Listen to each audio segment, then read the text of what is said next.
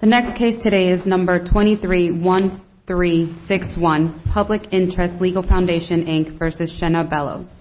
Will attorney for the appellant please step up to the podium, introduce yourself for the record. Good morning, Your Honors. My name is Jonathan Bolton. I'm an Assistant Attorney General representing the Secretary of State, Shenna Bellows. Uh, and if I may, I'd like to reserve uh, two minutes for rebuttal. You may. Thank you. So may you proceed. May it please the Court. This appeal is not about whether the plaintiff in this case can get Maine's voter file. Maine's Exception J allows plaintiff to purchase a copy of the voter file right now if it wants to. The case is also not about whether the plaintiff can analyze the voter file, whether they can issue reports about the voter file, whether they can talk to public officials about the voter file, uh, whether they can bring enforcement actions about the voter file. Exception J, the state law at issue here, is not meant to prohibit any of those things. And we have made clear in our brief and in affidavits that plaintiff is free to do all of those activities.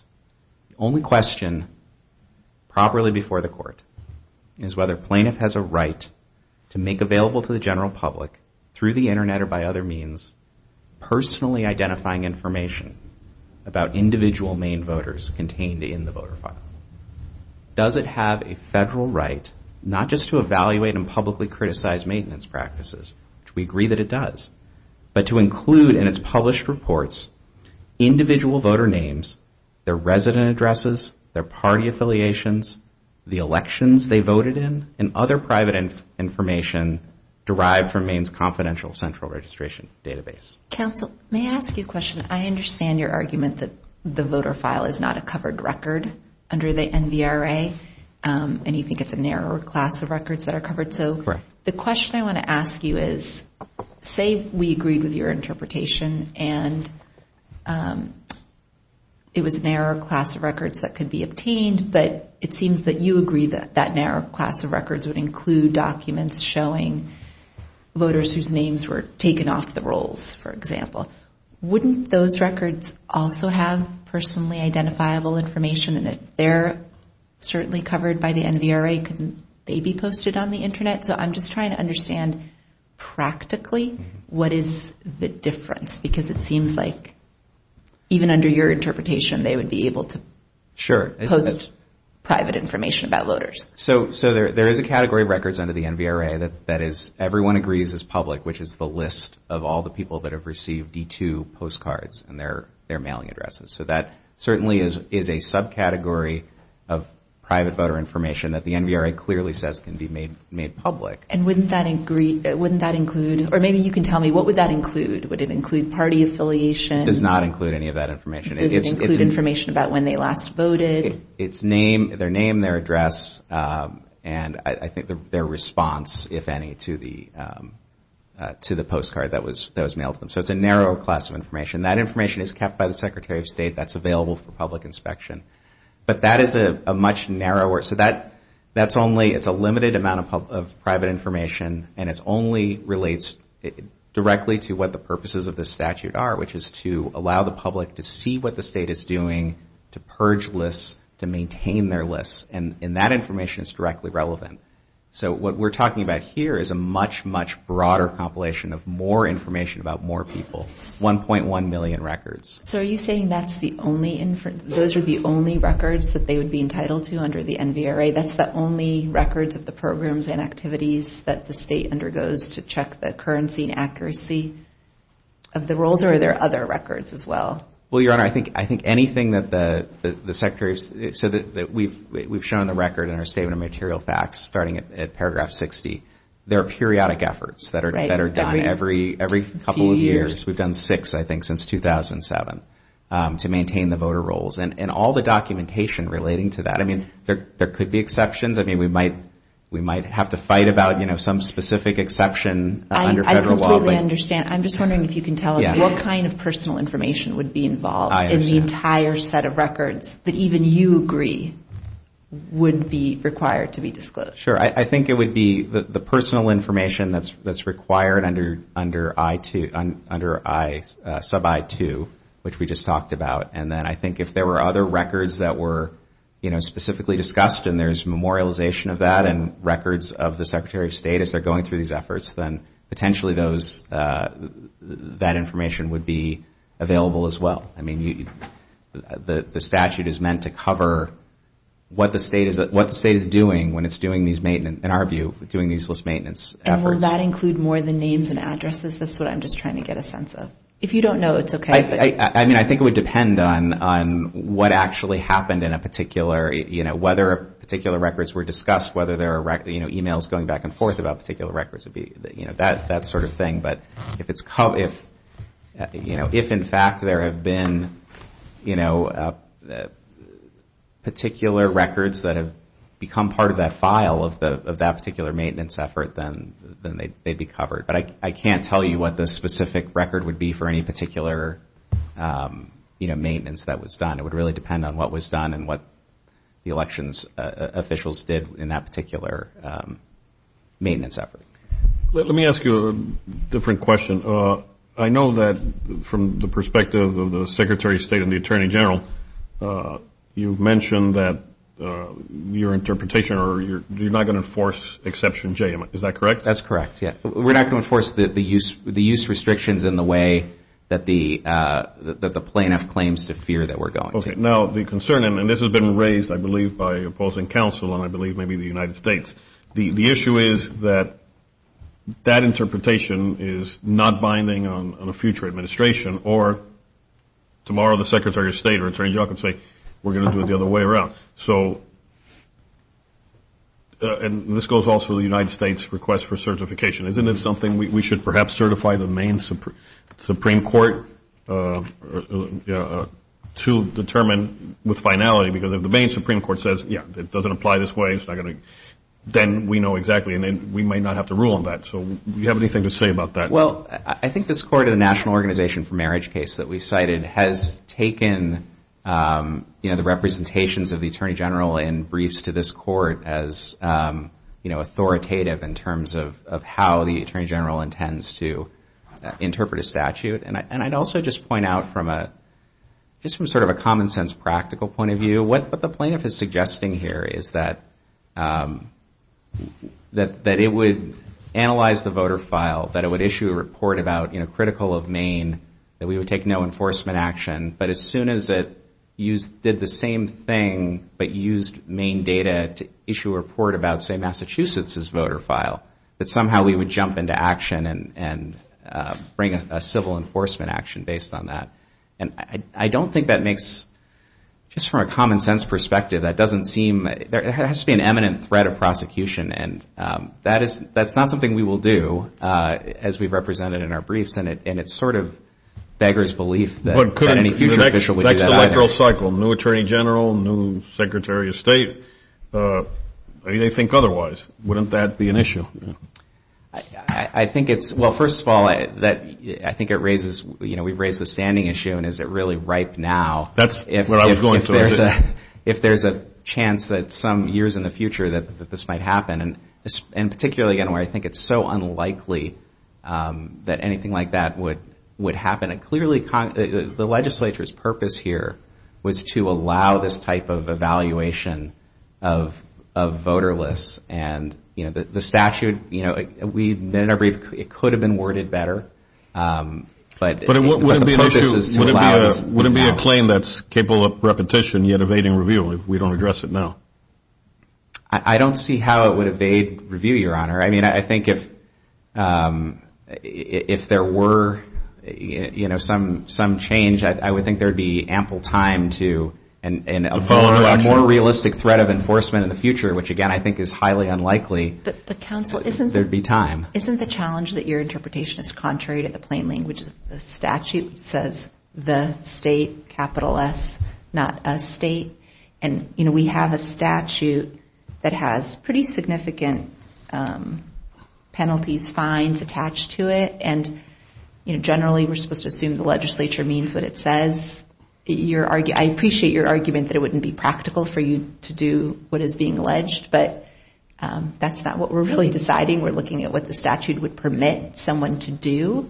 And I'm just wondering if you have a case that indicates, because my understanding of the law is when you have a recent statute, um, like we do here, that's especially it's been amended, and it has substantial fines that just statements by state officials that they're not going to enforce it is not enough to eliminate standing.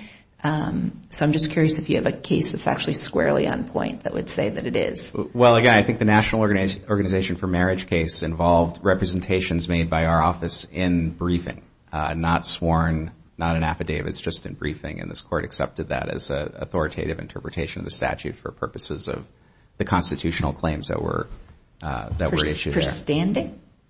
Was it about standing, though, to challenge something? No, it was about uh, whether the statute would be, uh, potentially could be enforced in a way that was unconstitutional. And we offered a narrower interpretation, which this court accepted. But was it contrary to the plain text of the statute? Well, no, Your Honor, but I would argue that this would not be contrary to the plain I understand, but just the facts of that case, there was no, the court did not say we're going to accept your interpretation even though we think it is contrary to the plain text of the statute, correct? No, yes, that's correct, Your Honor. Uh, but we don't think this is contrary to the plain text of the statute. You know, I point out that the court below, uh, in the initial proceedings on the motion to dismiss, suggested that this uh, interpretation that we're putting forward in a capacious reading of the statute might be permissible.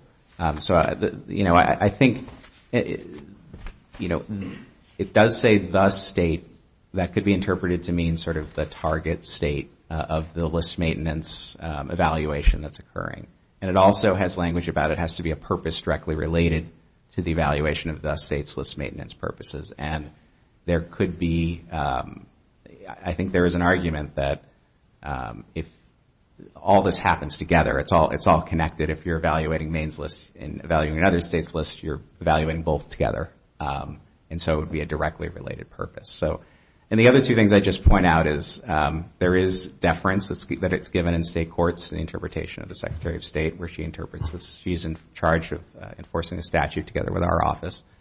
Um, and uh, in addition, I think it might be looked at as a public records access provision, in which case those are also given narrow interpretations by uh by the state court. So those would all be reasons that I think Uh, our interpretation is one that uh, would succeed in state court. Let me ask you, to the extent you know, are there any other states that have any legislation similar to yours? And has it been challenged? Uh, Your Honor, there are actually, I think EPIC's amicus brief talks about this quite a bit. There are many states that have restrictions on the dissemination and use of the voter file. I think ours is, um, is probably somewhat unique in that I'm not sure that I've seen another one that's quite like ours. But I will say that, for instance, uh, I believe California prohibits uh, posting of voter file data to the Internet, um, which is one, I think, very important component of our law. And I think there are other states that have similar restrictions uh, like that. And certainly many, many states, I think almost all, ban um, commercial use um, of Uh, the voter file. And I don't think commercial use is not being challenged here. I'm sorry? Commercial use is not being challenged here. That's not an issue in this case. That's correct. Uh, but there are states that do uh, prohibit posting on the Internet, Your Honor. Okay. Thank you. And you have reserved your rebuttal time. Thank you. Let's hear then from Mr. Johnson for Public Interest Legal Foundation. May it please the Court. My name is Noel Johnson. I'm here on behalf of the appellee Public Interest Legal Foundation. Um, Congress believed that accurate voter rolls were so vital to the proper functioning of a democracy that it made all records subject to public disclosure when it comes to voter list maintenance and registration. Maine is thwarting Congress's objectives and punishing and silencing its critics. Now, counsel mentioned that there's only one question in this case, but that's not accurate. Maine is challenging the threshold issue that the voter file is within the scope of the NVRA. And I think that's an easy question. Every court to have addressed that question has answered that question yes. And that's because the words of the statute compel that answer. In the simplest terms, Maine's voter file is the end product of all of Maine's voter list maintenance activities. Congress used the word concerns in the statute, and Maine's voter file squarely concerns its list maintenance activities. Uh, Congress considered exceptions to this law. They're found in Section 8I. There's only two of them. Neither of them apply here. Otherwise, Congress mandated complete transparency when it comes to list maintenance records. We fully agree with the United States that disclosure of the voter file would further all of the NVRA's purposes. The district court's conclusion is faithful to the text of the statute, and the district court committed no errors when it read the statute to mean what it says. Where do you stand on the certification question? I was going to ask that same question, so Sure, I second that. this is not a complex statute. There's no uncertainty. There's no ambiguity. The Maine legislature drafted with precision. It chose its words carefully. It said the state. There's only one state that matters here. It's Maine. And when it comes to enforcement, counsel mentioned that it's common sense um, to assume that they would not enforce a statute that they've promised not to enforce. I think it's common sense to read the statute to mean what it says. That's what controls in this case, the text of the statute. The statute says the state. Maine took the position at the motion to dismiss stage of this case that our activities, cross-state evaluation, was prohibited. They have changed their mind about what the statute means in this case. At summary judgment, they changed their mind and said, now it means every state. But they're asking us to take the risk that they won't change their mind later. So there's, as a standing or mootness, there's, from your perspective, there's no issue as to that. We can decide the case without, and there's no necessity to certify, correct? Correct.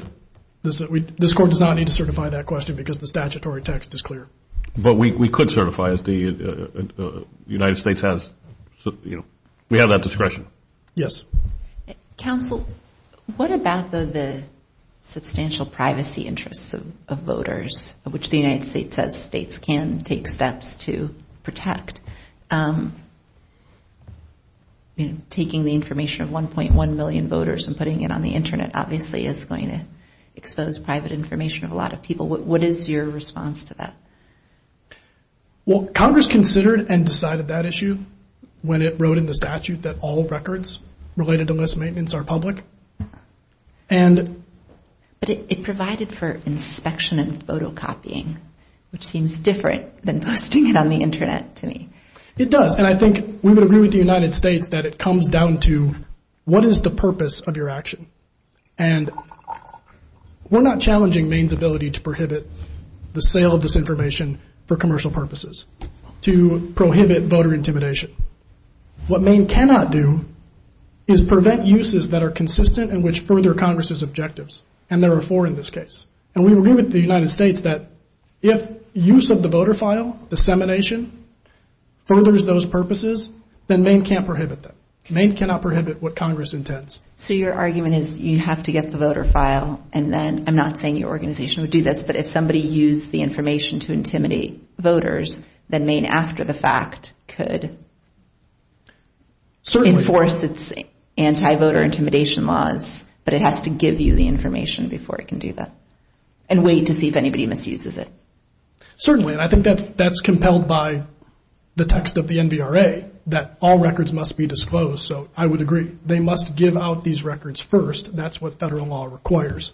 And just to be clear, nothing in this case will disturb voter intimidation laws, uh, anti-commercial use provisions, or anything similar to that.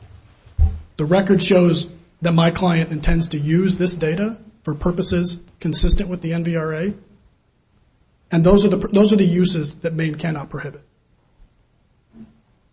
And I think by way of example on why um, bans on speech and dissemination can harm the right to vote is found in the Fourth Circuit's decision in Project Vote. There the plaintiffs sought copies of rejected applications submitted by students at a historically black college. If Virginia had a dissemination ban, it would have been illegal for Project Vote to share those students' names with a broader audience to help get them re-registered. It would have been illegal to publish copies of the registration forms to show that the registrar acted unlawfully. And we know that's not the outcome Congress intended here, because Congress wrote its findings in the NVRA. Congress found that discriminatory registration laws have a damaging effect on voter participation, and any state law that prevents the public from speaking about those damaging effects is contrary to Congress's intent.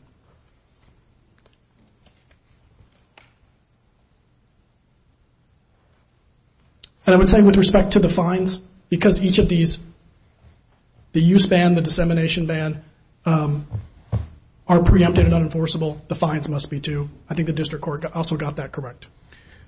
Let me ask you, uh, and I'm referring specifically to page 57 of the uh, appellant's brief, uh, and the state has the concern in enacting the statute as informed is that Exception J furthers the important federal policy of preventing voter intimidation. So you're not in agreement with that, right? You disagree with that? Sorry, can you repeat the statement? Again, page 57 of uh, appellant's brief. Exception J furthers the important federal policy of preventing voter intimidation. What's your reaction to that? Well, in some instances it may, and we're not challenging their ability to prohibit voter intimidation.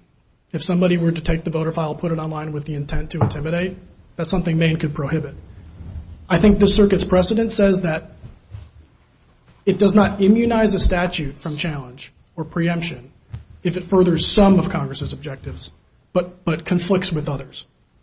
So if that's the finding here, if that's the argument Maine is making, that this furthers some objectives, if it prevents and obstructs other objectives, it is still preempted, and that's the case we have here. Okay.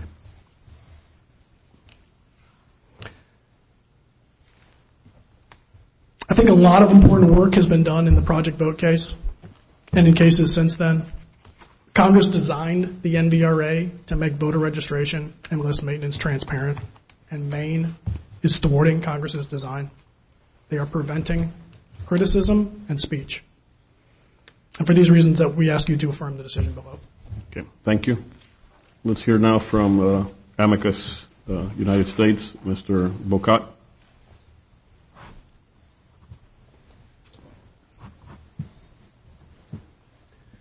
Thank you, Your Honor. May it please the Court, Noah Bokat-Lindell for the United States. I want to make sure to get to the certification issues that you've asked about and about the preemption issues.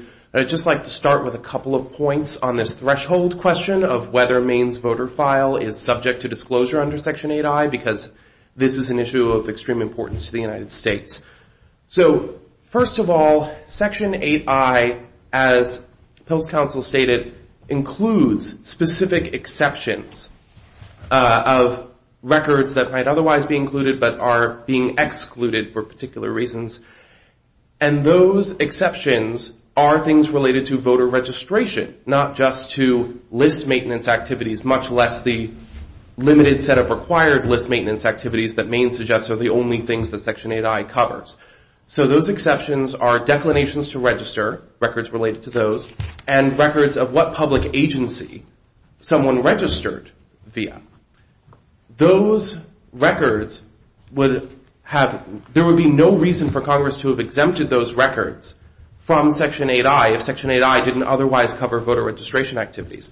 And as far as I could tell from reviewing Maine's briefs, at no point does Maine address these exceptions or what they are doing there if Maine's view of Section 8I's scope were the correct one. This would create a huge surplusage problem with the statute. I'd also note that disclosure of records under Section 8I is extremely important for list maintenance activities of the sort that PILF has been discussing, but it's also crucial to voter registration activities. The Project Vote case that has been discussed already is one example of that, where Project Vote was seeking uh, applications, completed applications of people at an historically black college who uh, were concerned were being improperly denied registration. There is another case pending before the 11th Circuit right now where Greater Birmingham Ministries, an organization that attempts to re-register voters who had committed felonies that under recent Alabama laws uh, are now eligible for restoration of their voter rights, to be able to reach out to those voters and get them re-registered. They cannot do these things without the voter file, because the voter file is the list of everyone who is currently registered to vote, and without that you can't determine who's not registered to vote. In theory, you also need the address, because you can have uh, Steve Bellows and uh, you don't know where he lives or he moved, and that's why you need... That's right, exactly. So this this is incredibly important to voter registration organizations. It also fits squarely within the text of the statute. Because in order to determine how states are implementing all of these programs and activities that Congress created in the NVRA uh, and that they later added to in the Help America Vote Act, it is absolutely necessary Um, for people to be able to see the results of that implementation. You can't simply take a state at its word that it is implementing all of these policies in a non-discriminatory manner uh, and that it is complying with all of the other requirements. You need to see how it results. Counsel, can I ask you just a practical question? I think you in your brief said that it would certainly be fine for a state to redact extremely sensitive information like a Social Security number, for example. Do you think that any of the categories of information that Maine's voter file includes based on the briefing would be appropriate for redaction? So I'd have to go back and look. It's possible that, for example, it um, talks about uh, a voter's birth date. If that includes the day and month of birth, uh, it's possible that that might be something that could be redacted. Um, But in general, the redactions are things that are tied to other federal statutes that mandate disclosure. And there where there's a specific mandate to withhold particular information from a file, the general disclosure requirement of the NVRA yields to those specific. And if I'm not mistaken, the Maine statute does not have any guidance as to what redaction would occur. Uh, again, there may be specific, you know, I know Social Security, in the court we redact that. There may be other sensitive information.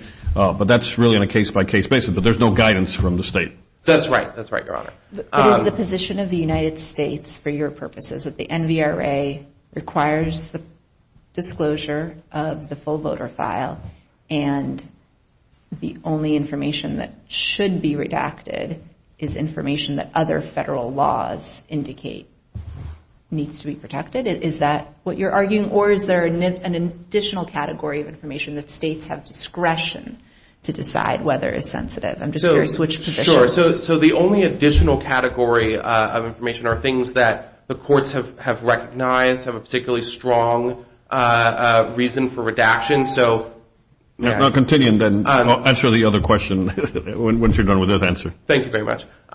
So Um, in the uh, North Carolina, Pilford v. North Carolina case, uh, the court noted that there is a compelling interest in protecting the privacy of people who are under criminal investigation but were later exonerated. That's something that can be withheld uh, even if it falls outside of the specific federal rule of criminal procedure related to grand jury information.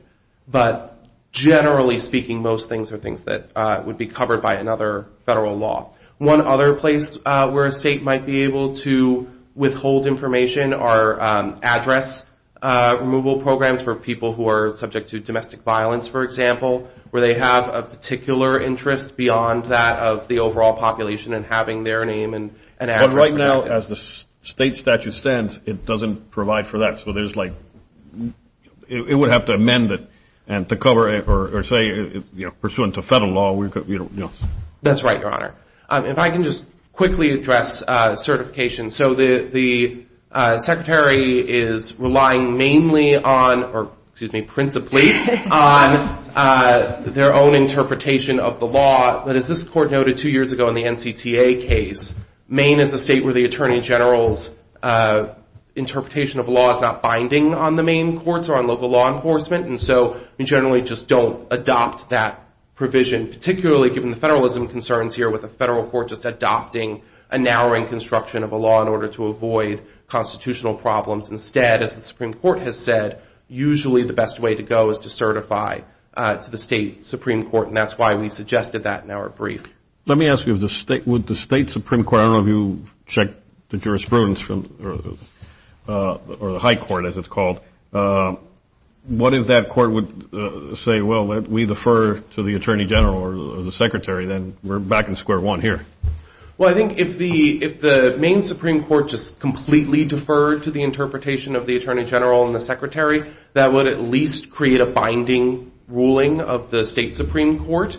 As long as the court, if the court said we're just going to defer to them for now and then they're free to change their mind, then we're in a, we're back in the same situation. That's what I'm concerned because right now, you know, but we have election cycles and you could have somebody, and again, in my prior experience, I've had cases that last public policy case for years.